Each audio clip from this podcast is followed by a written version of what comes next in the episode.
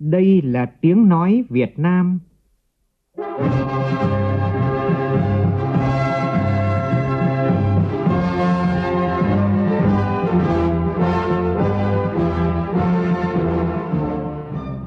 là tiếng nói Việt Nam,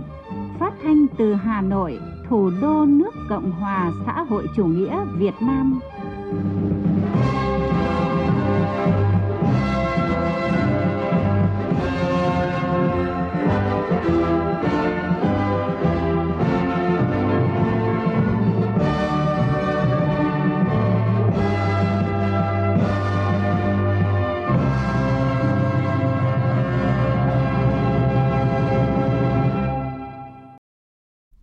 Biên tập viên Hùng Cường xin kính chào quý vị và các bạn. Mời quý vị và các bạn nghe chương trình Thời sự chiều của Đài Tiếng Nói Việt Nam. Chương trình có những nội dung chính sau đây.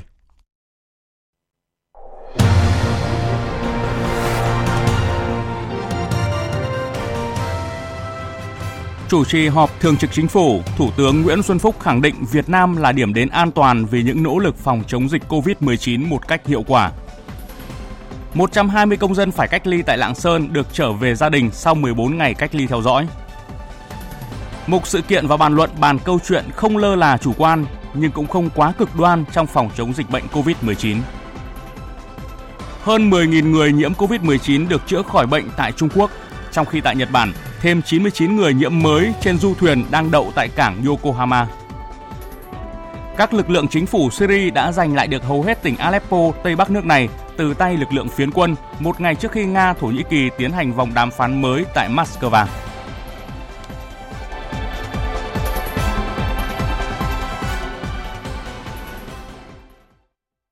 Bây giờ là nội dung chi tiết.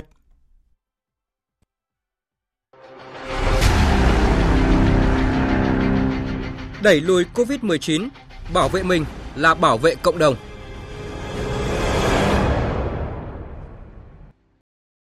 Thưa quý vị và các bạn, chiều nay tại trụ sở chính phủ, Thủ tướng Nguyễn Xuân Phúc chủ trì phiên họp của Thường trực Chính phủ, nghe báo cáo và chỉ đạo biện pháp phòng chống COVID-19. Tại cuộc họp, Thủ tướng khẳng định Việt Nam là điểm đến an toàn vì những nỗ lực phòng chống dịch rất hiệu quả.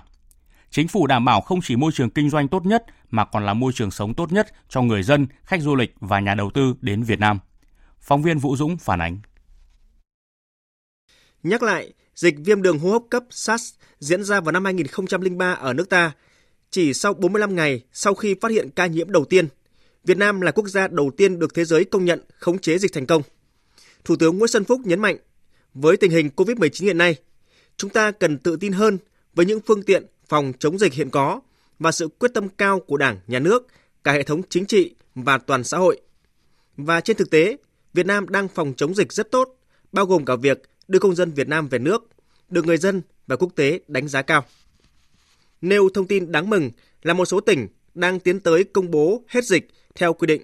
Thủ tướng biểu dương những địa phương phòng chống dịch chặt chẽ, hiệu quả dưới sự hỗ trợ của Bộ Y tế và các cơ quan chức năng, trong đó có Vĩnh Phúc. Và chính vì vậy mà tại cuộc họp này, tôi xin khẳng định Việt Nam không chỉ là điểm đến an toàn vì những nỗ lực phòng chống dịch rất hiệu quả, mà Việt Nam còn an toàn một cách tự nhiên.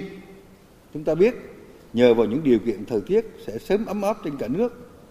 Thời tiết ở miền Trung, ở miền Nam hiện nay rất thuận lợi. Các bãi biển nắng ấm, không khí rất tốt. Khách du lịch có thể đến Việt Nam không chỉ để cảm nhận an toàn mà để khỏe mạnh hơn và có những trải nghiệm thú vị ở Việt Nam. Tôi xin nhấn mạnh với toàn xã hội rằng ở đây không chỉ là du khách mà cả nhà đầu tư Việt Nam là môi trường du lịch, môi trường kinh doanh, là môi trường sống an toàn, hấp dẫn và cũng có nhiều tiềm năng cho những trải nghiệm cũng như cho sự nghiệp kinh doanh của các bạn ở phía trước. Tại phiên họp này, Thủ tướng một lần nữa nhấn mạnh phòng chống COVID-19 không khó bằng phòng chống loại virus của sự trì trệ, còn lây nhiễm đâu đó trong hệ thống của chúng ta. Phải chống bằng được loại virus này. Điều rất đáng mừng diễn biến dịch vừa qua có một điều chính phủ cảm thấy vui và ghi nhận. Không có bất kỳ nơi đâu có biểu hiện gọi là trên nóng dưới lạnh, hay trên nóng dưới nóng ở giữa lạnh. Và cuộc họp này tôi muốn loan tỏa một cái tinh thần trong quyết tâm của chính phủ và địa phương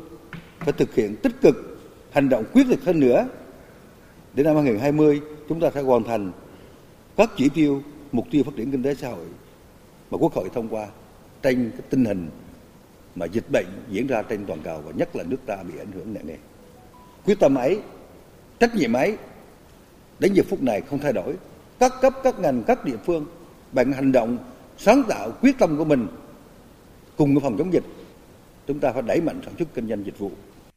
chính vì vậy thủ tướng yêu cầu các cấp các ngành phải nhanh chóng khẩn trương vào cuộc và tăng tốc trong đó cần lưu ý khó khăn cũng chính là cơ hội để vượt lên chính mình kiến tạo lại nền tảng có tính bền vững hơn và đạt được những thành quả to lớn hơn trong năm 2020. Theo đó, phải bình tĩnh đương đầu và vượt qua. Với tinh thần đó, Thủ tướng đề nghị người dân và doanh nghiệp. Tôi đề nghị với các doanh nghiệp trong cả nước và người dân phải có phương án thúc đẩy giữ cái nhịp điệu khi chúng ta nói hy sinh một phần tăng trưởng để bảo vệ cái sức khỏe và tính mạng cho người dân nhưng chính phủ cũng không chọn giải pháp dễ là đóng cửa mọi thứ thay vào đó chúng ta có giải pháp khó hơn, tức là làm sao vẫn duy trì điều kiện đi lại của người dân, du khách, tiếp tục thúc đẩy sản xuất kinh doanh, phát triển kinh tế thương mại, nhưng vẫn đảm bảo an toàn cho người dân. Chúng tôi cũng đề nghị với ban chỉ đạo chống dịch trung ương và các địa phương kiểm soát dịch bệnh mà chỉ đẩy lùi được dịch thì mới thành công một nửa. Yêu cầu lớn hơn của chính phủ là phải giảm thiểu tác động đến đời sống người dân và nền kinh tế, kiên quyết giữ vững và phấn đấu hoàn thành các mục tiêu tăng trưởng mà quốc hội đề ra như vậy mới có thể gọi là thành công. Tức là mục tiêu kép của cái công cuộc này. Chính vì vậy tôi đề nghị người dân hãy yên tâm tin tưởng đặt niềm tin và ủng hộ chính phủ trong cuộc chiến chống dịch bệnh này. Hơn ai hết cuộc chiến chống dịch cũng như chống giặc nếu như không có sự ủng hộ đồng lòng hợp tác của người dân thì sẽ thất bại. Thủ tướng Nguyễn Xuân Phúc cũng đề nghị các nhà đầu tư, các nhà doanh nghiệp yên tâm với kế hoạch sản xuất kinh doanh. Chính phủ bảo đảm không chỉ môi trường kinh doanh tốt nhất mà còn là môi trường sống tốt nhất cho người dân và nhà đầu tư đến Việt Nam. Chính phủ sẽ có kịch bản tăng trưởng và có chính sách phù hợp để thúc đẩy tăng trưởng sản xuất kinh doanh. Do đó, các doanh nghiệp cần chủ động đón đầu để không bỏ lỡ cơ hội tăng tốc hiếm có này, nhất là vào quý 2 và các quý tiếp theo. Thủ tướng cũng nêu những tấm gương của nhiều ngành lĩnh vực không vì chống dịch mà đình trệ sản xuất. Trong đó, một số hàng hóa ứ động đã kịp thời được khơi thông. Cùng với sự chia sẻ của thị trường trong nước, nhiều chuyến hàng xuất khẩu nông sản bằng đường biển, đường bộ đã được triển khai. Thủ tướng cũng cho biết một dự báo tăng trưởng đáng mừng là ngành gỗ Việt Nam có khả năng vươn từ vị trí thứ 5 lên thứ hai thế giới trong năm nay. Thủ tướng Nguyễn Xuân Phúc nhấn mạnh, chính phủ ghi nhận và đánh giá cao các cấp các ngành địa phương và nhân dân cả nước đã vào cuộc rất trách nhiệm, tinh thần quyết tâm hành động phòng chống dịch. Chính phủ cũng chia sẻ với nhiều gia đình trên khắp đất nước đã phải xoay sở thu xếp cuộc sống vì con em của chúng ta đã trải qua kỳ nghỉ học dài ngày. Và chúng ta thấy những hình ảnh rất tuyệt vời và cần phải rất trân trọng. Ở hàng không quốc gia Việt Nam, khi mà huy động người sang chở người Việt, trên máy bay để chở người Việt Nam về nước, thì đi có 12 người thôi, nhưng mà xung phong hàng trăm người chúng tôi đã có bằng khen cho tốt bác sĩ này, cho đội ngũ cán bộ phi công và và chúng ta cũng nhận được cái sự hoan nghênh rất lớn của Trung Quốc và nhiều nước khi chúng ta chở chuyến hàng đến tận Vũ Hán để trao cho bạn. Vâng vâng. Trong chống dịch lần này, Thủ tướng kêu gọi phát huy truyền thống quý báu của dân tộc, tinh thần tương thân tương ái, giúp đỡ nhau trong lúc khó khăn, không kỳ thị xa lánh, hỗ trợ, giúp đỡ bạn bè quốc tế lúc khó khăn. Xây dựng hình ảnh người Việt Nam mến khách, nghĩa hiệp để thể hiện dân tộc Việt Nam sống và làm việc như thế nào trong bối cảnh gặp nhiều trở ngại như hiện nay. Nhân dịp này, Thủ tướng yêu cầu Bộ Thông tin và Truyền thông, các cơ quan chức năng xử lý nghiêm và kịp thời tình trạng đưa thông tin sai sự thật về dịch gây hoang mang trong xã hội. Trước đó, sáng nay tại trụ sở chính phủ, Phó Thủ tướng Chính phủ Vũ Đức Đam, trưởng ban chỉ đạo quốc gia phòng chống dịch bệnh viêm đường hô hấp cấp do chủng mới của virus corona gây ra, chủ trì họp triển khai các biện pháp phòng chống dịch trong thời gian tới. Các thành viên ban chỉ đạo nhận định có nhiều tín hiệu tích cực trong công tác phòng chống dịch COVID-19. Phản ánh của phóng viên Phương Thoa.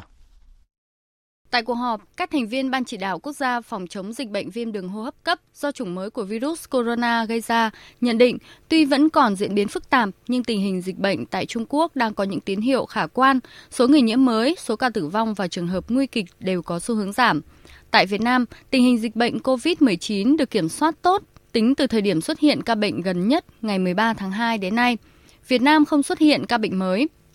Phát biểu tại cuộc họp, Thứ trưởng Bộ Y tế Đỗ Xuân Tuyên cho biết, thời gian qua, Thủ tướng Chính phủ đã công bố dịch tại Vĩnh Phúc, Khánh Hòa và Thanh Hóa. Theo đó, tỉnh Khánh Hòa có một ca mắc bệnh từ ngày 17 tháng 1 và đã trên 30 ngày địa phương không xuất hiện bệnh nhân mới. Tỉnh Thanh Hóa có một ca mắc bệnh từ ngày 24 tháng 1, tính đến nay đã 23 ngày không có bệnh nhân mới. Cả hai địa phương này đã và đang triển khai các biện pháp phòng chống dịch bệnh theo đúng quy định và hướng dẫn của cơ quan chuyên môn. Do đó, Bộ Y tế chỉ đạo tỉnh Khánh Hòa hoàn thiện hồ sơ trình Bộ ký quyết định công bố tỉnh hết dịch. Còn tỉnh Thanh Hóa trong vòng 5 ngày tới, nếu không xuất hiện thêm bệnh nhân mới, cũng tiến hành hoàn thiện hồ sơ công bố hết dịch. Thứ trưởng Đỗ Xuân Tuyên cũng cho biết, công tác phòng chống dịch tại xã Sơn Lôi, huyện Bình Xuyên, tỉnh Vĩnh Phúc triển khai tốt. À, tôi đề nghị chúng ta ngoài cái việc mà chúng ta đã làm tốt ở Vĩnh Phúc thì tôi đề nghị là chúng ta không chủ quan và các cái địa phương khác trên địa bàn toàn toàn quốc chúng ta vẫn phải tiếp tục làm tốt được công tác giám sát về phát hiện và cách ly và nếu có xảy ra thì phải làm tốt công tác khoanh vùng dập dịch theo những cái đặc điểm tình hình xuất hiện mới ví dụ như ở phía bắc ở phía tây và phía tây nam Đại diện Bộ Y tế và Bộ Văn hóa, Thể thao và Du lịch kiến nghị các cơ quan liên quan tiếp tục thực hiện nghiêm túc các chỉ thị của Thủ tướng Chính phủ về việc phòng chống dịch COVID.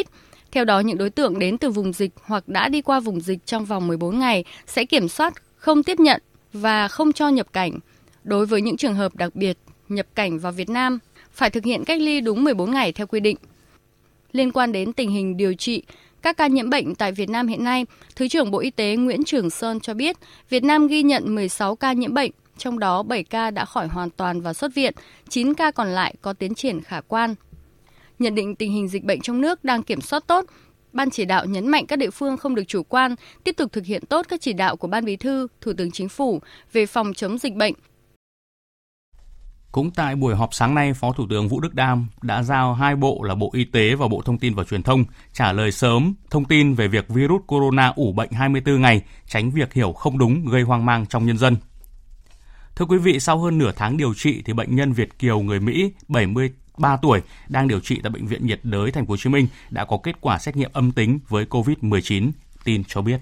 Trước đó ngày 15 tháng 1, bệnh nhân này quá cảnh 2 giờ tại sân bay Vũ Hán, Trung Quốc, sau đó nhập cảnh vào Việt Nam ngày 16 tháng 1 và lưu trú tại một khách sạn trên đường Nguyễn Thị Minh Khai, phường 5, quận 3. Sau khi nhập cảnh 11 ngày, ông nhập viện trong tình trạng ho, sức khỏe yếu và dương tính với COVID-19. 6 du khách và 8 nhân viên khách sạn nơi Nam Việt Kiều lưu trú đã được cách ly và đến nay đều cho kết quả âm tính. Còn tại Lạng Sơn, ngày hôm nay 120 công dân trở về từ Trung Quốc phải cách ly, đã hoàn thành thời gian 14 ngày theo dõi và được trở về với gia đình.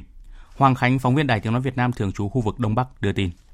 Đây là số công dân trở về từ Trung Quốc từ ngày mùng 3 tháng 2. Trong quá trình cách ly, tất cả được theo dõi sức khỏe hàng ngày theo đúng quy định của Bộ Y tế và được chăm sóc chu đáo. Sau thời gian cách ly, các công dân này khỏe mạnh, đủ điều kiện sức khỏe và trở về sinh hoạt tại cộng đồng. Ông Đào Đình Cường, Giám đốc Trung tâm Kiểm soát Bệnh tật tỉnh Lạng Sơn, nói. 120 người hôm nay ra là người cơ bản đã không có nhiễm bệnh, người có một cái giấy chứng nhận đã đủ thời gian cách ly là 14 ngày. Sở Y tế sẽ ban hành một cái quyết định và gửi các cái danh sách đấy về cho các cái địa phương. Và khi ra thì cũng tổ chức cái tuyên truyền cho người dân là tiếp tục về cộng đồng thì vẫn phải thực hiện các cái khuyến cáo của Bộ Y tế. Chuyển sang thông tin dịch COVID tại Trung Quốc, số liệu thống kê mới nhất vừa được Ủy ban Y tế và Sức khỏe Quốc gia Trung Quốc công bố sáng nay cho thấy nước này đã có hơn 10.000 bệnh nhân được chữa khỏi trong tổng số hơn 70.000 ca nhiễm COVID-19. Phóng viên Bích Thuận thường trú tại Trung Quốc đưa tin. Đến nay, trên toàn lãnh thổ Trung Quốc đại lục, số ca tử vong là 1.770 ca. Hôm qua cũng là ngày thứ năm liên tiếp số người ra viện ở Trung Quốc vượt con số 1.000. Trong khi đó, tỉnh Hồ Bắc đã có ngày thứ 17 liên tiếp số ca ra viện mới nhiều hơn số ca tử vong. Đây cũng là ngày thứ 13 liên tiếp số ca nhiễm mới hàng ngày ở các địa phương ngoài Hồ Bắc tại Trung Quốc đại lục giảm. Cũng trong ngày hôm qua, tỉnh Hồ Bắc đã áp dụng những biện pháp quản lý nghiêm ngặt nhất đối với các khu dân cư và phong tỏa giao thông trên địa bàn toàn tỉnh. Các chuyên gia quốc tế do Tổ chức Y tế Thế giới WHO cử đến Trung Quốc đã có buổi làm việc về công tác phòng chống dịch tại Bắc Kinh tối qua và sẽ tiếp tục có các cuộc khảo sát thực tế tại tỉnh Quảng Đông và Tứ Xuyên. Phóng viên Đài Tiếng Nói Việt Nam thường trú tại Bắc Kinh tiếp tục đưa tin. Thông báo tại cuộc họp báo chiều nay, người phát ngôn Ủy ban Y tế và Sức khỏe Quốc gia Trung Quốc Mễ Phong cho biết, nhóm chuyên gia khảo sát chung giữa Tổ chức Y tế Thế giới WHO và Trung Quốc đã có buổi tọa đàm về công tác phòng chống dịch tại Bắc Kinh tối ngày 16 tháng 2, với sự tham gia của nhiều cơ quan ban ngành của Trung Quốc. Lãnh đạo chính quyền tỉnh Hồ Bắc cũng tham gia cuộc tọa đàm này dưới hình thức kết nối trực tuyến. Hai bên đã trao đổi đầy đủ trong hàng loạt vấn đề như tình hình dịch bệnh, công tác phòng chống dịch tại các khu dân cư và vùng nông thôn, việc quản lý động vật hoang dã, việc nghiên cứu và phát triển các loại thuốc và vaccine vân vân. Nhóm chuyên gia đánh giá cao những biện pháp tổng hợp mà Trung Quốc thực thi và những thành quả đạt được, đồng thời bày tỏ sự cảm phục trước tinh thần quên mình của các y bác sĩ Trung Quốc. Trong ngày hôm nay, đoàn khảo sát sẽ tiếp tục làm việc ở Bắc Kinh và sau đó có những buổi khảo sát thực tế tại hai tỉnh Quảng Đông và Tứ Xuyên. Còn tại Nhật Bản, Bộ Y tế và Lao động nước này chiều nay cho biết có thêm 99 người nhiễm mới trên du thuyền đang đậu tại cảng Yokohama. Phóng viên Đài Tiếng Nói Việt Nam thường trú tại Nhật Bản đưa tin. Trong số 504 người được xét nghiệm, có thêm 99 người dương tính với virus corona. Trong đó có 43 người Nhật Bản và 16 người Mỹ. Như vậy, cho đến nay đã có 454 người trên du thuyền bị nhiễm bệnh. Sáng nay, chuyến bay thuê bao thứ 5 của Nhật Bản đưa công dân từ tỉnh Hồ Bắc Trung Quốc đã về đến Tokyo. À, chính phủ Nhật Bản cho biết à, trước mắt đây sẽ là chuyến bay thuê bao cuối cùng. Ở 4 chuyến bay trước đã đưa tổng số 763 người từ Hồ Bắc về Nhật Bản.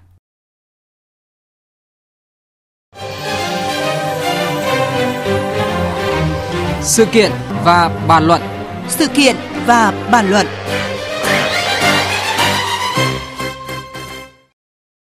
Thưa quý vị và các bạn, trong lúc dịch bệnh COVID-19 vẫn diễn biến phức tạp, hàng triệu học sinh sinh viên trong cả nước phải nghỉ học, hàng chục nghìn người bị cách ly nhằm phòng bệnh dịch lây lan,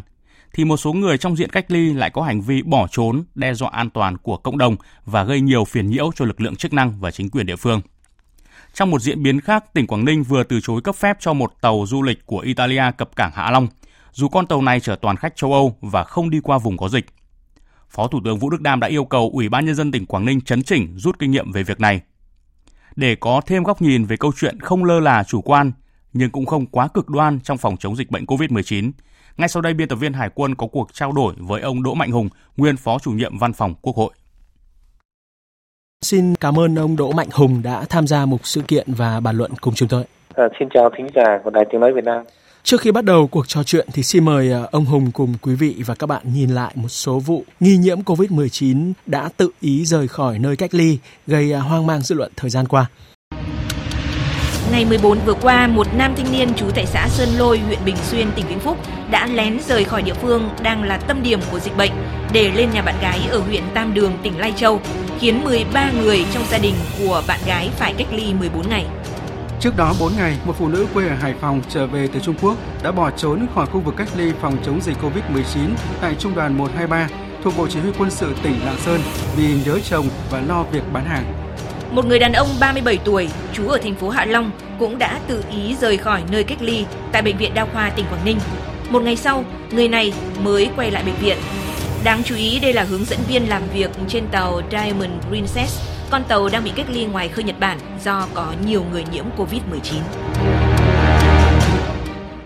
Thưa ông Đỗ Mạnh Hùng ạ, trong lúc cả nước đang triển khai hàng loạt biện pháp ngăn chặn sự lây lan của dịch bệnh COVID-19 thì ông có bình luận gì về những hành động vừa rồi và hệ lụy mà nó gây ra? Tôi đánh giá là chủ trương và những cái giải pháp thực hiện chống dịch COVID-19 lần này của Việt Nam ấy rất là đồng bộ, sâu rộng, có hiệu quả đây không chỉ là đánh giá của dư luận trong nước mà còn là của cả các cái tổ chức chuyên môn của Liên Hợp Quốc ở một số các quốc gia có liên quan. Trên một cái nền tảng như vậy mà lại có những người không chấp hành cái yêu cầu của cơ quan tổ chức có thẩm quyền, cơ quan chuyên môn tự ý bỏ khỏi khu vực cách ly phải nói rất là đáng trách và không chỉ đáng trách mà những cái việc này nó còn gây ra những hệ quả rất là phiền toái làm cho bao nhiêu người phải đi tìm tổ chức thông tin rồi uh, phối hợp và đặc biệt là cái khả năng lây lan là rất là dễ xảy ra.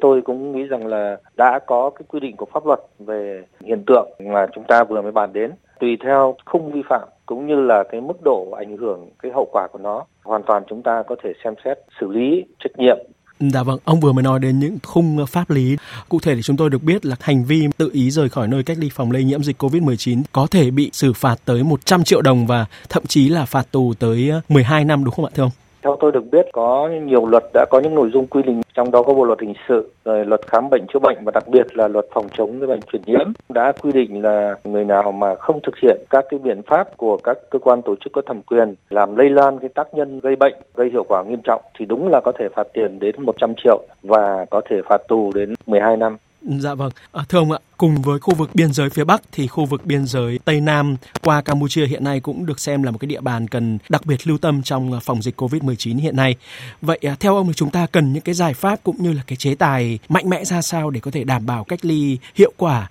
người trở về từ vùng dịch và à, không còn xảy ra những cái vụ à, bỏ trốn đáng tiếc ạ? Đúng là các tuyến biên giới của chúng ta đều phải quan tâm, nhưng mà đặc biệt biên giới với Trung Quốc và biên giới Campuchia tôi nghĩ rằng để hạn chế và tiến tới không có trường hợp nào bỏ trốn khỏi cái khu cách ly nữa thì tốt thì chắc chắn là phải thực hiện một hệ thống các giải pháp. Quan trọng chính là cái biện pháp tuyên truyền đặc biệt là các cơ quan báo chí của chúng ta. Người dân trong những ngày này thì đều rất lắng nghe thông tin ở trên các cơ quan thông tin đại chúng. Đấy, và đồng thời là các cái mạng xã hội cần khuyến khích những cái thông tin chính thức chính xác của các cái cơ quan chuyên môn như là bộ y tế rồi là các cơ quan y tế ở các địa phương các bệnh viện và các cái chuyên gia ở trong ngành. Tôi cũng nghĩ rằng là đối với những trường hợp đã vi phạm, ta sẽ chờ xem là hậu quả của các hành vi này nó đến mức nào. Dấu hiệu mà nó gây hậu quả nghiêm trọng thì cũng phải sớm có những cái giải pháp để người ta thấy cái sự nghiêm minh của pháp luật, cũng răn đe những cái trường hợp khác. Thế và tôi rất mừng là chúng ta đã thành lập các cái đội phản ứng nhanh và theo như là thông tin của Bộ Y tế, thì người dân hoàn toàn có thể liên lạc được với lại các cái ờ, cơ sở y tế ở tận các huyện, thị thành để ờ, có thể nghe và tư vấn rồi sử dụng các cái dịch vụ y tế cần thiết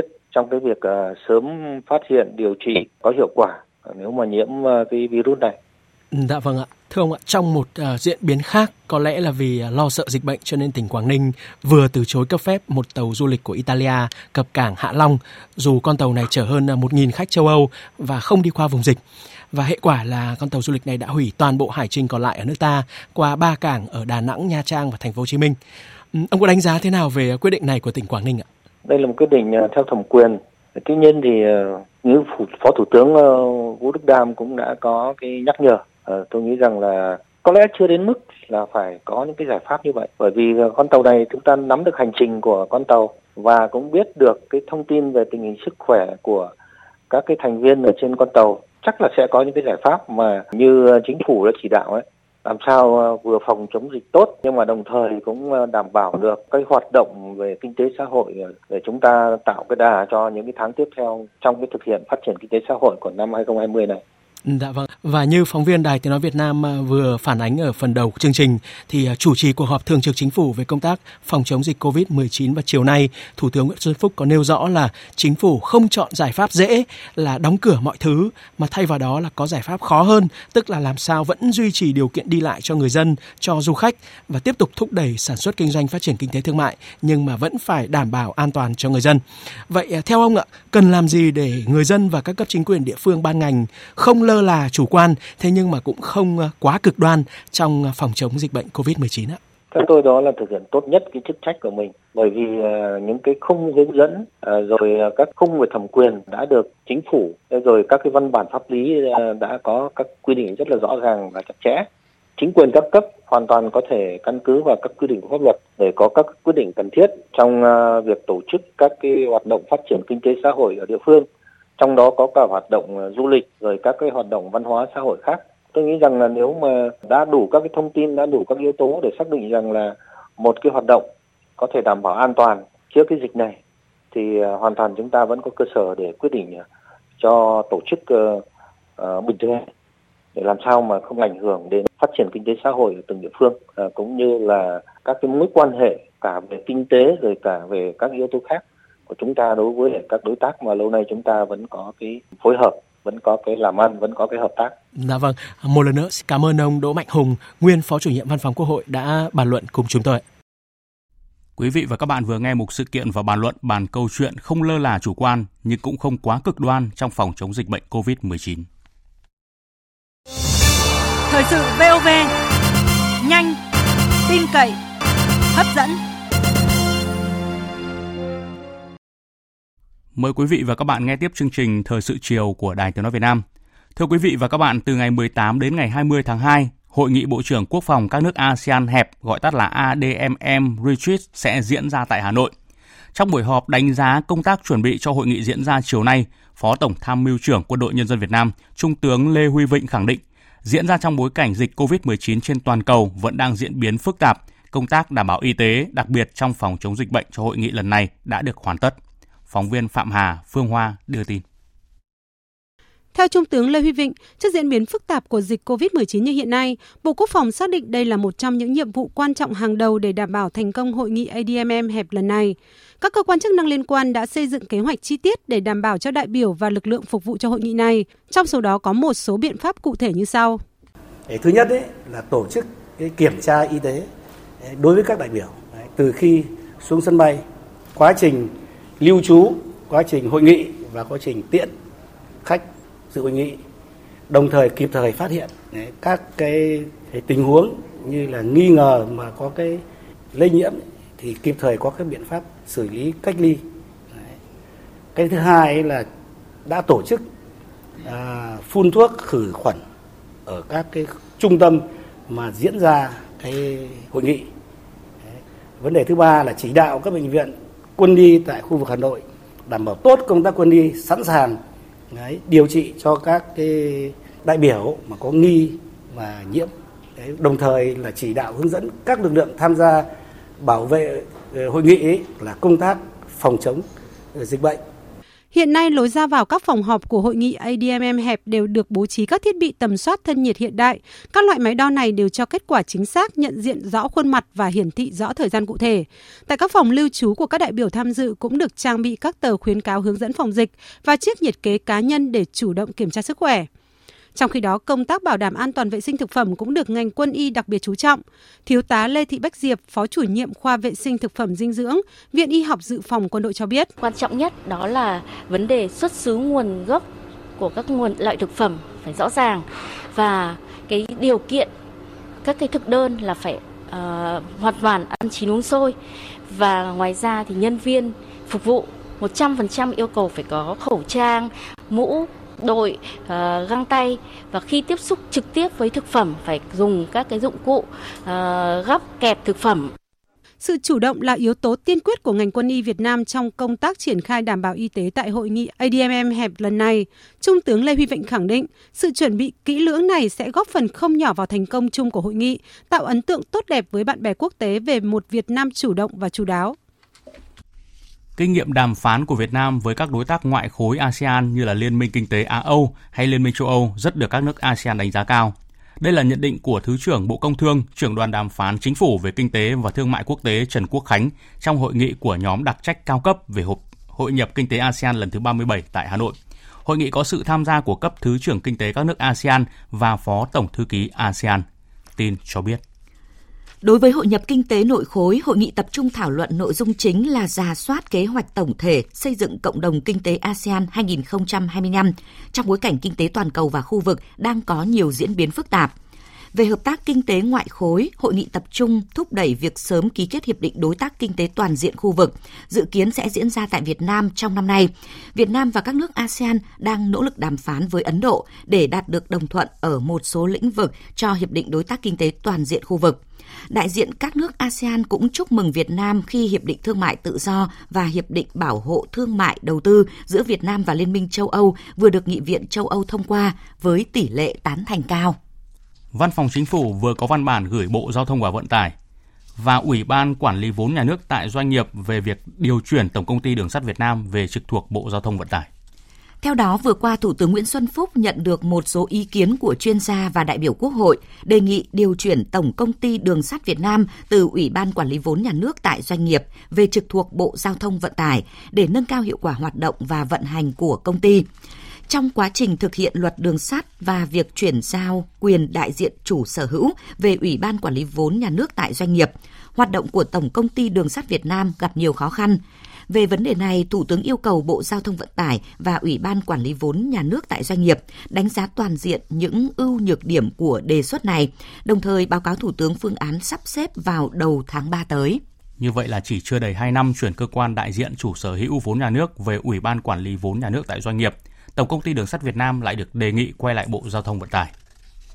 Thưa quý vị, chiều nay Ban Quản lý Đường sắt Đô thị Thành phố Hồ Chí Minh tổ chức lễ thông tuyến toàn dự án đường sắt đô thị số 1 Bến Thành Suối Tiên. Tin của phóng viên Hà Khánh thường trú tại Thành phố Hồ Chí Minh. Ông Huỳnh Hồng Thanh, Phó trưởng ban quản lý đường sắt đô thị thành phố Hồ Chí Minh cho biết, việc thông tuyến này rất quan trọng. Ban đã động viên nhà thầu cố gắng và rút ngắn thời gian, qua đó đẩy nhanh tiến độ để nâng cao tinh thần công nhân kỹ sư trên toàn công trường, cố gắng hoàn thành toàn dự án đúng tiến độ. Thì việc thông này nó sẽ giúp chúng tôi là có thể triển khai một số hạng mục liên thông như làm đường ray và phối hợp giữa các gói thầu nó nhuần nhuyễn hơn, khắc phục những các ờ, vướng mắc hơn thì việc này rất quan trọng nó đẩy nhanh ờ, tiến độ và kích thích tinh thần công nhân kỹ sư để đẩy nhanh tiến độ với tinh thần là khẩn trương để hoàn thành dự án vào quý 4 năm 2021. Dự án tuyến metro số 1 được khởi công từ tháng 8 2012 dự kiến trong năm 2020 sẽ đạt 85% toàn dự án để đảm bảo tiến độ hoàn thành tuyến metro số 1 vào cuối năm 2021. Thưa quý vị và các bạn, trong bối cảnh thị trường bất động sản đang gặp rất nhiều khó khăn từ nguồn vốn, dịch bệnh, thì việc Bộ Tài nguyên và Môi trường ban hành văn bản số 703 về việc hướng dẫn chế độ sử dụng đất và việc chứng nhận quyền sở hữu công trình xây dựng không phải nhà ở, gửi Sở Tài nguyên và Môi trường các tỉnh, thành phố trực thuộc Trung ương ngày 14 tháng 2 vừa qua, đã nhận được sự quan tâm và đông đảo người dân, nhất là các chủ đầu tư loại hình bất động sản condotel. Đồng thời đã có những thông tin và cách hiểu khác nhau về văn bản này. Để quý vị và các bạn có thêm góc nhìn pháp lý, phóng viên Hà Nho phỏng vấn luật sư Nguyễn Minh Anh, giám đốc công ty luật Chí Minh về nội dung này. Mời quý vị và các bạn cùng nghe. Thưa luật sư Minh Anh ạ, việc mà Bộ Tài nguyên Môi trường có hướng dẫn về việc là cấp chứng nhận sổ đỏ cho những loại hình bất động sản Corotel có ý nghĩa như thế nào? Việc cấp sổ đỏ cho Corotel rất là đáng mừng. Hàng chục nghìn những cái căn hộ Corotel hiện nay thì không có rõ được các tình trạng về mặt pháp lý giữa tài sản của doanh nghiệp với tài sản của những cái cá nhân hoặc là những cái tổ chức đã đầu tư vào đấy. Nếu mà không có những cái quy định ràng buộc rõ ràng về mặt pháp lý thì dẫn đến tình trạng là đôi khi là tiền của tôi nhưng mà tài sản của anh. Có rất nhiều những cái rủi ro, ví dụ như là khi mà tôi đã bỏ tiền ra tôi mua thì tôi cũng không có quyền sở hữu. Các quyền à, chiếm hữu sử dụng và định đoạt tài sản là tôi không có tiếp theo là khi tôi được cấp thì tôi có quyền vay vốn. Ngân hàng tôi được giải chấp tôi được uh, làm rất nhiều những cái việc mà pháp luật cho phép. Trong khi đó thì nếu mà không có cái quyền liên quan đến cấp sổ đỏ thì rõ ràng là tôi sẽ, sẽ không có quyền đấy. Thì đấy là một trong những cái giúp nhà đầu tư cũng an tâm vào việc đầu tư và bản thân những cái doanh nghiệp mà cung cấp cái này thì cũng được hoàn thiện được các quy chuẩn và các vấn đề về tài chính các quy chuẩn liên quan đến các hoạt động vay vốn. Thưa luật sư ạ, à, những cái vấn đề cần lưu ý khi mà áp dụng thực hiện cái quy định của pháp luật để tránh tạo cái kẽ hở pháp lý trong cái loại hình Corotel thì được đặt ra như thế nào ạ? Bản thân văn bản mới của Bộ Tài nguyên Môi trường số ờ, 703 này, nếu mà nhìn nhận dưới góc độ pháp lý thì đây chỉ là một cái văn bản mang tính hướng dẫn mà thôi, không hẳn là một cái văn bản quy phạm pháp luật theo đúng nghĩa cần phải hoàn thiện hơn, cần phải ban hành những văn bản quy phạm pháp luật chính thức quy định rõ ràng tất cả những cái điều khoản các quyền và nghĩa vụ của chủ đầu tư cũng như là nhà đầu tư trong tương lai. Ở góc độ chuyên gia pháp luật thì ông có bình luận như thế nào về cái văn bản này của Bộ Tài nguyên và Môi trường ạ? Tôi cho rằng là bản chất cái thông báo này nó chỉ là mang tính gỡ rối à, trước mắt tạm thời của Bộ Tài nguyên Môi trường cho các à, đơn vị kinh doanh trong lĩnh vực này có thể là liên quan đến các vấn đề dịch bệnh ABC cái thị trường bất động sản trầm lắng đây cũng có thể là xem là một trong những cái cú hích chăng tuy nhiên tôi cho rằng là ra văn bản này thì tôi vẫn cho rằng là chưa rõ ràng ở thời điểm cũng như là hoàn thiện các cơ chế đầy đủ các chính sách về mặt pháp luật cần phải hoàn thiện hơn rất là nhiều. Vâng ạ, xin à, trân trọng cảm ơn luật sư. Chương trình tiếp tục với một số nội dung khác. Chất lượng không khí trên cả nước sáng nay được nhận định ở mức chấp nhận được với hai thành phố lớn là Hà Nội và thành phố Hồ Chí Minh, hai thành phố này đã không xuất hiện trong top danh sách 10 thành phố ô nhiễm nhất thế giới. Sáng nay, hệ thống quan trắc không khí của Tổng cục Môi trường và các ứng dụng quan trắc chất lượng không khí như Evisual, Palm Air đều ghi nhận chỉ số chất lượng không khí AQI ở ngưỡng màu xanh tại hầu hết các tỉnh, thành phố trên cả nước và nhận định chất lượng không khí ở mức chấp nhận được ngay cả những tỉnh thành phố thường xuyên có cảnh báo chất lượng không khí ở ngưỡng xấu như Hà Nội, thành phố Hồ Chí Minh, Hưng Yên, Hà Nam, Bắc Ninh, Hải Dương, Phú Thọ, Nam Định, sáng nay cũng đã giảm xuống ngưỡng màu xanh ở hầu hết các điểm đo với chỉ số AQI phổ biến từ 12 đến 50. Trên các bản đồ chỉ có duy nhất một điểm đo hiển thị màu cam, chất lượng không khí ở ngưỡng kém, đó là điểm đo quốc lộ 32C thuộc huyện Lâm Thao, Phú Thọ. Công an đang phối hợp với bệnh viện để kiểm tra ma túy nồng độ cồn với ba lái xe trong vụ tai nạn liên hoàn khiến một người chết và hai người bị thương nặng ở Huế. Theo công an thị xã Hương Trà, vụ tai nạn xảy ra lúc 7 giờ 45 phút sáng nay tại km 12 450 quốc lộ 1A đoạn tránh thành phố Huế. Vào thời điểm này, Lưu Duy Bằng sinh năm 1984, chú huyện Trực Ninh, Nam Định, lái xe khách giường nằm hướng Đà Nẵng Quảng Trị. Khi đến địa điểm trên, xe này va chạm với xe 16 chỗ do Phan Văn Khánh, sinh năm 1972, chú thị xã Quảng Trị cầm lái. Cú va chạm đẩy lùi xe 16 chỗ, va chạm tiếp vào xe đầu kéo khác do anh Phạm Văn Dẫn, sinh năm 1982, chú Yên Khánh, Ninh Bình cầm lái. Vụ tai nạn khiến một người chết tại chỗ, hai người bị thương nặng, ba xe ô tô trong vụ tai nạn hư hỏng nặng. Tiếp theo là những thông tin thời tiết. Trung tâm Dự báo Khí tượng Thủy văn Quốc gia cho biết, do ảnh hưởng của không khí lạnh, Bắc Bộ và Bắc Trung Bộ trời rét, có nơi rét đậm, rét hại, vùng núi cao đề phòng có băng giá. Các tỉnh từ Nghệ An đến Khánh Hòa có mưa, mưa rào và có nơi có rông. Trong cơn rông có khả năng xảy ra lốc, xét, mưa đá và gió giật mạnh. Thủ đô Hà Nội trời rét, nhiệt độ phổ biến trong khoảng từ 13 đến 20 độ. Sáng và đêm nhiều mây, không mưa. Cũng do ảnh hưởng của không khí lạnh nên trong đêm nay và ngày mai ở khu vực Bắc Biển Đông gió Đông Bắc mạnh cấp 6, cấp 7, giật cấp 8, biển động mạnh.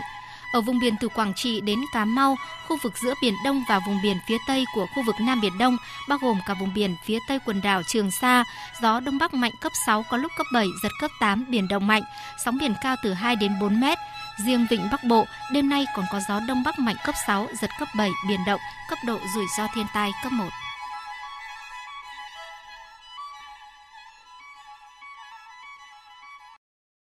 Chuyển sang phần tin thế giới, kỳ họp lần thứ 16 Ủy ban Thường vụ Nhân đại Toàn quốc Trung Quốc khóa 13 sẽ diễn ra vào ngày 24 tháng 2 tới và một nội dung quan trọng sẽ được thảo luận tại kỳ họp lần này, đó là đề xuất trì hoãn kỳ họp lần thứ ba Quốc hội Trung Quốc khóa 13 vốn dự kiến khai mạc vào ngày 5 tháng 3 tới. Tin của phóng viên Đài Tiếng nói Việt Nam thường trú tại Bắc Kinh, Trung Quốc.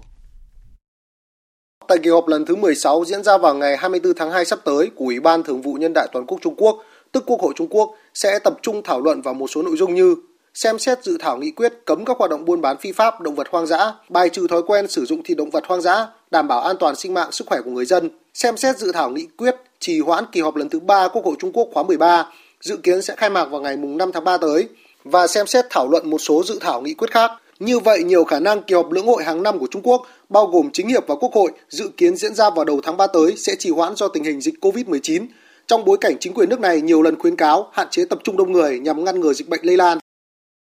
Trong cuộc họp của Ủy ban Ngân sách Thượng viện diễn ra vào ngày hôm nay, Bộ trưởng Ngoại giao Nhật Bản Motegi Tohimitsu hy vọng rằng chuyến thăm Nhật Bản của Chủ tịch Trung Quốc Tập Cận Bình dự kiến vào tháng 4 tới sẽ diễn ra đúng kế hoạch. Phóng viên Bùi Hùng thường trú tại Nhật Bản đưa tin. Ông Motegi cho biết, ông và Ngoại trưởng Trung Quốc Vương Nghị vừa qua trong cuộc gặp gỡ tại Đức đã thống nhất rằng hai bên sẽ tiếp tục hợp tác chặt chẽ xúc tiến công việc chuẩn bị cho chuyến thăm này. Liên quan đến việc liệu chuyến thăm có bị ảnh hưởng do Trung Quốc đang đối mặt với dịch COVID-19 hay không, ông Motegi khẳng định à, hiện tại Trung Quốc đang nỗ lực hết sức đối phó với dịch bệnh. Chính phủ Nhật Bản mong muốn sẽ hợp tác để dịch bệnh có thể được khống chế trong thời gian sớm nhất.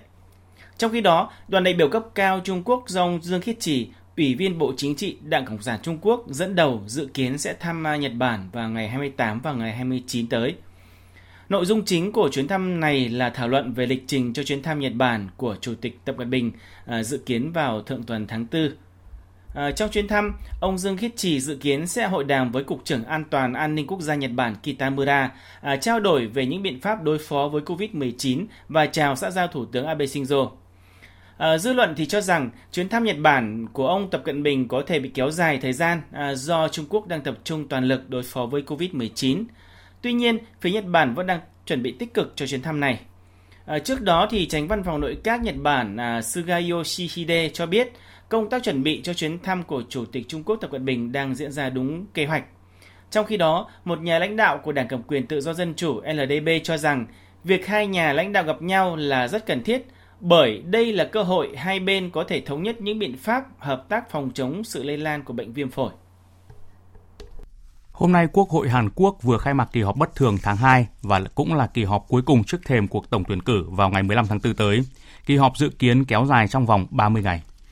Theo kế hoạch từ ngày 18 đến ngày 19 tháng 2, đại diện các chính đảng sẽ lần lượt có bài phát biểu trước Quốc hội. Phiên chất vấn chính phủ Hàn Quốc sẽ diễn ra trong 3 ngày, từ ngày 24 tháng 2 tới. Giới phân tích cho rằng khả năng chính giới sẽ chia rẽ sâu sắc trong nhiều vấn đề nổi cộm như ứng phó với dịch COVID-19 hay nghi vấn phủ Tổng thống can thiệp vào đầu tư, vào bầu cử. Trong một diễn biến khác cùng ngày, Đảng cầm quyền Dân chủ đồng hành tuyên bố sẽ thay thế 20% nghị sĩ đương nhiệm. Cuối tuần trước, đảng này đã quyết định gạch tên 23 nghị sĩ, 20% trên tổng số 129 nghị sĩ đương nhiệm, khỏi danh sách tiến cử của đảng, nhưng không công bố danh tính cụ thể. Các nghị sĩ này nếu không tự nguyện rút lui mà vẫn tiếp tục tranh cử thì sẽ phải cạnh tranh vị trí ứng cử viên Đảng Dân Chủ đồng hành với các chính trị gia mới. Cuối tuần qua có thêm 3 nghị sĩ của Đảng đối lập Hàn Quốc tự do tuyên bố không tranh cử. Tính đến ngày 17 tháng 2, tổng cộng có 16 nghị sĩ của đảng này đã tuyên bố không tranh cử. Đảng Hàn Quốc Tương lai Hợp nhất mới đã ra mắt ngày 17 tháng 2 với tên gọi chính thức là Đảng Tương lai Hợp nhất, gồm 3 đảng là Hàn Quốc Tự do, Đảng Bảo thủ mới và Đảng Hướng tới Tương lai 4.0. Ban lãnh đạo đảng gồm 12 người, trong đó có các ủy viên tối cao của Đảng Hàn Quốc Tự do như Chủ tịch Hwang Kyo-an và tỉnh trưởng Jeju Won Ri-hyung. Tổng thống Mỹ Donald Trump vừa có cuộc điện đàm với người đồng cấp Thổ Nhĩ Kỳ Erdogan thảo luận về tình hình tại Syria và Libya. Trong cuộc điện đàm, Tổng thống Mỹ Donald Trump đã bày tỏ sự lo ngại về tình hình bạo lực ngày càng gia tăng tại tỉnh Idlib và kêu gọi một giải pháp chính trị hòa bình cho cuộc xung đột tại Syria. Nhà lãnh đạo hai nước đã thống nhất quan điểm về vấn đề chấm dứt cuộc khủng hoảng ở Idlib càng sớm càng tốt. Trong khi đó, chính phủ Syria đang đẩy mạnh các chiến dịch quân sự chống lại các tay súng khủng bố tại Tây Bắc Syria, bất chấp những cảnh báo cứng rắn của Thổ Nhĩ Kỳ. Và trong diễn biến mới, dù liên tiếp đưa ra những cảnh báo cứng rắn, song Thổ Nhĩ Kỳ đến nay vẫn chưa thể cản nổi đà tấn công và giành thắng lợi của quân đội chính phủ Syria tại nhiều khu vực phía Tây Bắc. Một ngày trước khi Nga và Thổ Nhĩ Kỳ tiến hành vòng đàm phán mới tại Moscow, các lực lượng chính phủ Syria đã giành lại được hầu hết tỉnh Aleppo, Tây Bắc nước này sau một chiến dịch tấn công được Nga không kích yểm trợ. Tổng hợp của Đình Nam Thất thủ tại Aleppo, phiến quân tại tỉnh Idlib đang bị bao vây từ mọi phía – Điều này khiến cho Thổ Nhĩ Kỳ, quốc gia hậu thuẫn lực lượng phiến quân tại đây, đứng ngồi không yên. Hôm qua, phát biểu bên lề hội nghị an ninh Munich tại Đức, Ngoại trưởng Thổ Nhĩ Kỳ Melut Cavusoglu đã nhắc lại yêu cầu quân đội Syria phải rút khỏi Idlib, đồng thời cho biết một phái đoàn quan chức nước này đã đến Nga để đàm phán về một lệnh ngừng bắn lâu dài ngay trong ngày hôm nay. Ve Rusya ile biliyorsunuz một phái đoàn của chúng tôi sẽ gặp phái đoàn Nga vào ngày 17 tháng 2 tại Moscow. Trong cuộc gặp với Ngoại trưởng Nga Sergei Lavrov mới đây, tôi đã nói các chiến dịch quân sự tại Idlib phải chấm dứt và một lệnh ngừng bắn kéo dài phải đạt được ngay lập tức. Vấn đề này sẽ được thảo luận trong cuộc đàm phán tại Nga. E, Còn Tổng thống Thổ Nhĩ Kỳ Tayyip Erdogan đã bất ngờ tuyên bố quân đội Syria phải rút quân ra khỏi các trạm quan sát của Thổ Nhĩ Kỳ tại Idlib ngay lập tức. Nếu không, Thổ Nhĩ Kỳ sẽ hành động quân sự mà không cần đợi đến hết tháng 2, thời hạn trước đó mà ông đưa ra. Cùng với những tuyên bố đó, Thổ Nhĩ Kỳ những ngày qua đã liên tiếp tăng cường quân đội đến Syria. Theo hãng thông tấn Thổ Nhĩ Kỳ, chỉ riêng trong ngày hôm qua, nước này đã điều hơn 100 xe quân sự tới Idlib. Bất đồng với Nga về Syria là khá rõ ràng, song Thổ Nhĩ Kỳ đến nay vẫn muốn đạt được tiến bộ trong đàm phán đồng thời khẳng định sẽ không để vấn đề Syria ảnh hưởng đến mối quan hệ giữa hai bên. Tổng thống Iran Hassan Rouhani tuyên bố Iran sẽ không bao giờ đàm phán với Mỹ dưới sức ép, đồng thời nhấn mạnh vai trò của nước này trong đảm bảo an ninh ở Trung Đông. Theo Tổng thống Iran Hassan Rouhani, nếu chính quyền Mỹ nghĩ rằng có thể áp dụng áp lực tối đa để khiến Iran ngồi vào bàn đàm phán với một vị thế yếu hơn, thì điều này sẽ là không thể. Mỹ và các nước Liên minh châu Âu kêu gọi chúng tôi trở lại bàn đàm phán ngay lập tức. Tuy nhiên, trước tiên họ phải quay lại thực hiện đầy đủ những điều kiện công bằng để có thể thực hiện đàm phán. Chúng tôi luôn nhất quán trong kế hoạch và lời nói của mình. Nếu Mỹ quay lại tôn trọng thỏa thuận hạt nhân và dỡ bỏ các lệnh trừng phạt, thì chúng ta có thể khôi phục đàm phán theo định dạng P5 cộng 1. Ngoại trưởng Pháp Jean-Yves Le Drian khẳng định Anh và Liên minh châu Âu sẽ khó có thể đạt được một thỏa thuận vào cuối năm nay. Tin cụ thể cho biết. Hiện cả Anh và Liên minh châu Âu đang bắt đầu khởi động các cuộc đàm phán thương mại được dự báo là rất khó khăn này. Ngoại trưởng Pháp cho rằng có nhiều khác biệt trong quan điểm của mỗi bên, trong đó bao gồm cả quyền đánh cá và mỗi bên đều sẽ cố gắng để bảo vệ những lợi ích của mình, dù là Anh hay các thành viên của EU. Tuy nhiên, Ngoại trưởng Pháp hy vọng các cuộc đàm phán sẽ sớm kết thúc có thể Trước đó, Thủ tướng Anh Boris Johnson đã đưa ra đề nghị Anh có thể đàm phán một thỏa thuận thương mại với Liên minh châu Âu giống như với Canada hoặc một thỏa thuận thương mại nới lỏng hơn với Australia trên cơ sở các điều khoản của WTO. Tuy nhiên, Chủ tịch của Ủy ban châu Âu von der Leyen đã bác bỏ việc EU sẽ đàm phán theo cách thức này.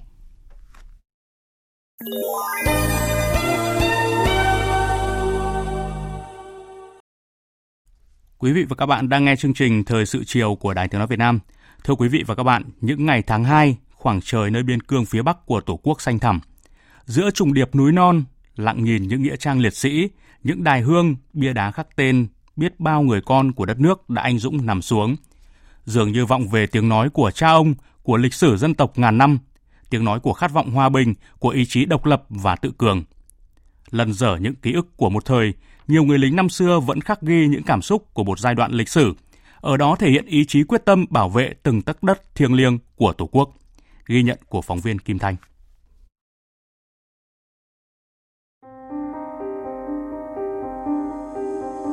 Nhiều người dân Hà Nội kể lại, sáng ngày 17 tháng 2 năm 1979, tiếng loa phóng thanh thông báo chiến sự và yêu cầu cán bộ nhân dân ở vùng biên giới sơ tán về tuyến sau. Cả đất nước hừng hực một tinh thần ra trận. Những thầy giáo, sinh viên trên cả nước đã viết tâm thư bằng máu tình nguyện lên đường nhập ngũ. Ông Mai Văn Tính ở phố Thái Thịnh, quận Đống Đa, Hà Nội chia sẻ,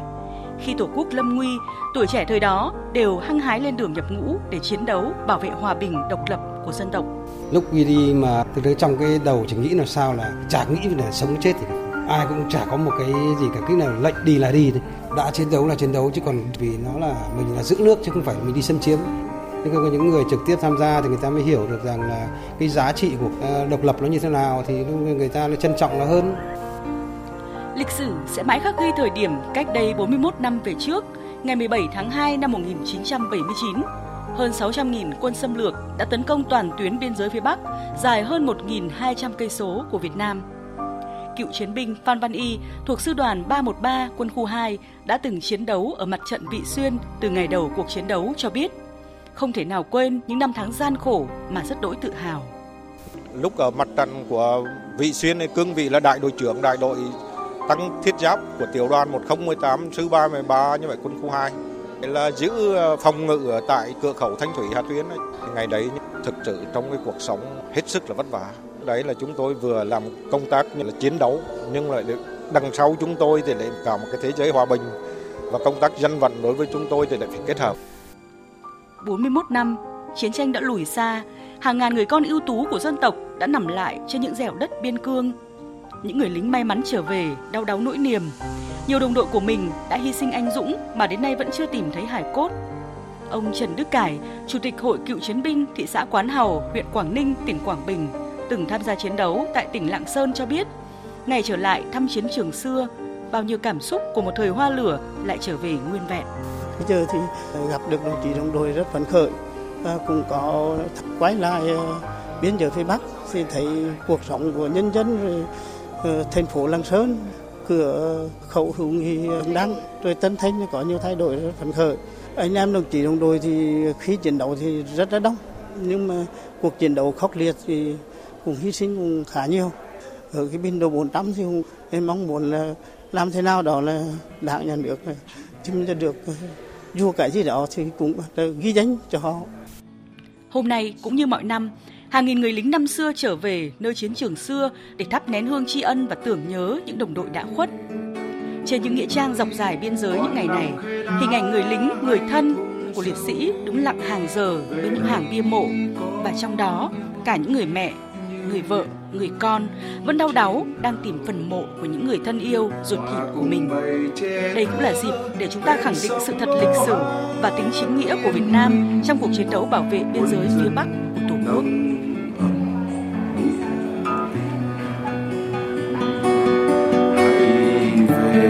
đồng đội ơi người lính chiến mãi đôi mươi về đây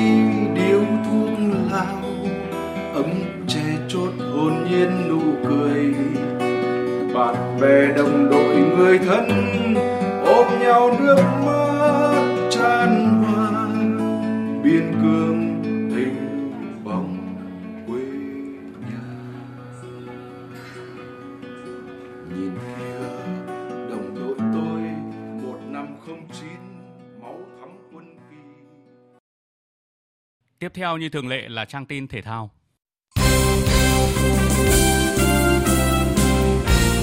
Thưa quý vị và các bạn, sáng nay đội tuyển Futsal Việt Nam tiếp tục tập luyện để chuẩn bị cho trận giao hữu cuối cùng trong khuôn khổ chuyến tập huấn tại Tây Ban Nha. Theo kế hoạch, cuộc cọ sát cuối cùng trong đợt tập huấn tại Tây Ban Nha của đội tuyển Futsal Việt Nam là trận gặp câu lạc bộ Real Betis. Trận đấu này sẽ diễn ra vào ngày mai theo giờ địa phương. Sau trận đấu với Real Betis, thầy trò huấn luyện viên Phạm Minh Giang quay về thành phố Hồ Chí Minh tiếp tục tập luyện và chờ đợi quyết định của AFC về thời điểm tổ chức vòng chung kết Futsal châu Á 2020. Sau khi hội quân vào chiều qua thì sáng nay, đội tuyển nữ Việt Nam đã chính thức bước vào tập luyện tại Trung tâm Đào tạo bóng đá trẻ Việt Nam để chuẩn bị cho vòng play-off tranh vé đi dự môn bóng đá nữ Olympic Tokyo 2020. Huấn luyện viên Mai Đức Trung cho biết, trong hơn 2 tuần tập trung, đội sẽ tiếp tục tập thể lực tăng cường, chuẩn bị chuyên môn và có một số trận giao hữu. Theo lịch thi đấu vòng play-off, Australia sẽ tiếp Việt Nam trong trận lượt đi vào ngày 6 tháng 3, còn trận lượt về giữa hai đội là vào ngày 11 tháng 3 diễn ra trên sân Cẩm Phả, Quảng Ninh. Trước khi mùa giải mới 2020 bắt đầu, câu lạc bộ Thành phố Hồ Chí Minh đang chạy đua với thời gian để chiêu mộ tiền vệ 33 tuổi người Mỹ gốc Việt Lý Nguyễn. Cầu thủ này từng có thời gian chơi bóng cho các câu lạc bộ Việt Nam và sau mùa giải 2010 thì trở lại Mỹ. Tại đây, chân sút sinh năm 1986 khoác áo hai câu lạc bộ New England Revolution và Los Angeles thi đấu trong 7 mùa tại giải bóng đá nhà nghề Mỹ và ghi được tổng cộng 54 bàn thắng cùng 58 đường kiến tạo thành bàn. Về cầu thủ năm nay 33 tuổi này, huấn luyện viên Mai Đức Trung, người từng có thời gian giữ cương vị trưởng phòng các đội tuyển quốc gia và nay là huấn luyện viên trưởng đội tuyển nữ Việt Nam, đánh giá. Tôi đã từng theo dõi cầu thủ này khi mà kiểm tra thể lực ở Mỹ cùng với những vận động viên Mỹ khác ấy. Vận động viên Lee Nguyễn này là tốt nhất trong vấn đề xuất phát 5 mét. Trong bóng đá và cái xuất phát nhanh như thế rất là lợi và Lee Nguyễn là những cái người mà xuất phát nhanh nhất so với cả những cái người Mỹ hoặc các người châu Âu khác. Và hai về chuyên môn thì cậu này có những cái quả truyền bóng như đặt vào chân đồng đội hoặc là sút ghi bàn. Rất là tốt. Thế tôi rất thích cái mẫu của thủ này.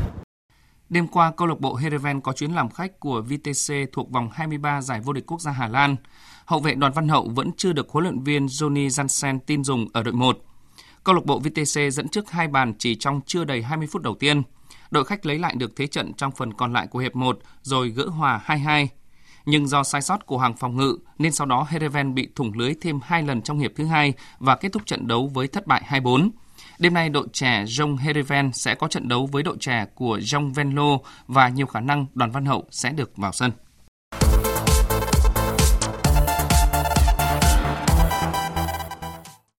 Đêm qua và dạng sáng nay diễn ra loạt trận đấu thuộc giải bóng đá ngoại hạng Anh và giải vô địch các quốc gia hàng đầu châu Âu. Tại vòng 26 Premier League, Tottenham dù bị thủng lưới sớm nhưng sau đó vẫn nhọc nhằn thắng Aston Villa 3-2. Trong chiến thắng của Tottenham có cú đúp của ngôi sao người Hàn Quốc Song Hyun Min vào cuối hiệp 1 và cuối hiệp 2. Thắng trận này, Tottenham vượt mặt Sheffield United vươn lên vị trí thứ 5 trên bảng xếp hạng với 40 điểm. Sau trận đấu, huấn luyện viên Jose Mourinho đánh giá về sự thể hiện của các cầu thủ Tottenham. Đó là màn trình diễn với nhiều sai lầm. Cả tập thể đã có khởi đầu tệ, nhưng các cầu thủ vẫn giữ vững được tinh thần chiến đấu và khát khao chiến thắng. Tôi nghĩ đây là trận đấu mà chúng tôi tạo ra nhiều cơ hội nhất kể từ khi tôi đến với Tottenham. Và tất nhiên, tôi rất hài lòng với chiến thắng này. Sau nhiều cơ hội bị bỏ lỡ, thì chúng tôi cũng có được bàn thắng ở phút thứ 94. Too much football just to score a, a goal on minute 94. Trên sân Emirates, chủ nhà Arsenal thắng đậm Newcastle United 4 bàn không gỡ. 4 bàn thắng của Arsenal được ghi bởi 4 cầu thủ khác nhau là Aubameyang, Nicolas Pepe, Mesut Ozil và Lacazette. Thắng trận này, Arsenal được 34 điểm đứng ở vị trí thứ 10 trên bảng xếp hạng. Sau trận đấu, huấn luyện viên Mikel Arteta của Arsenal cho rằng Chúng tôi gặp khó trong khoảng 20 đến 30 phút đầu tiên. Họ chơi chắc chắn và có tổ chức. Họ có tiền đạo Joel Linton cầm bóng tốt và các tiền vệ cánh di chuyển linh hoạt. Tôi không hài lòng với những diễn biến trong hiệp 1, nhưng sang hiệp 2, các cầu thủ bắt đầu kiểm soát thế trận và tấn công tốt hơn. Chúng tôi đã điều chỉnh một vài yếu tố và chơi gắn kết. Điều đó giúp chúng tôi khống chế trận đấu hiệu quả hơn. Còn tại vòng 24 La Liga, Real Madrid bị Celta Vigo cầm hòa 2-2 trên sân Santiago Bernabeu. Hòa trận này, Real chỉ còn hơn đại kình địch Barca đúng một điểm. Trong khi tại vòng 24 Serie A, Juventus đánh bại đối thủ đang nằm trong nhóm nguy hiểm là Brescia 2-0 để được 57 điểm và chiếm lại ngôi đầu bảng. Tại Đức, Bayern Munich thắng đậm FC Köln 4-1 trong trận đấu thuộc vòng 22 Bundesliga để có được 46 điểm và gia tăng cách biệt với đội nhì bảng Leipzig lên 1 điểm. Dự báo thời tiết Bắc Bộ khu vực Hà Nội và Thanh Hóa nhiều mây không mưa, trưa chiều giảm mây trời nắng, gió đông bắc cấp 2, cấp 3, trời rét, có nơi rét đậm, rét hại, vùng núi cao cần đề phòng có băng giá, nhiệt độ từ 12 đến 21 độ, vùng núi cao có nơi dưới 8 độ. Các tỉnh từ Nghệ An đến Thừa Thiên Huế nhiều mây, phía Bắc có mưa vài nơi, phía Nam đêm có mưa, mưa rào, ngày có mưa rải rác, gió Bắc đến Tây Bắc cấp 2, cấp 3, trời rét, nhiệt độ từ 14 đến 21 độ. Các tỉnh ven biển từ Đà Nẵng đến Bình Thuận nhiều mây, phía Bắc đêm có mưa, mưa rào, ngày có mưa rải rác, phía Nam đêm có mưa rào và rông vài nơi, ngày nắng, gió Đông Bắc cấp 2, cấp 3, phía Bắc trời lạnh, nhiệt độ từ 21 đến 29 độ. Tây Nguyên và Nam Bộ có mây, đêm có mưa rào vài nơi, ngày nắng, gió Đông Bắc cấp 2, cấp 3, nhiệt độ từ 22 đến 34 độ.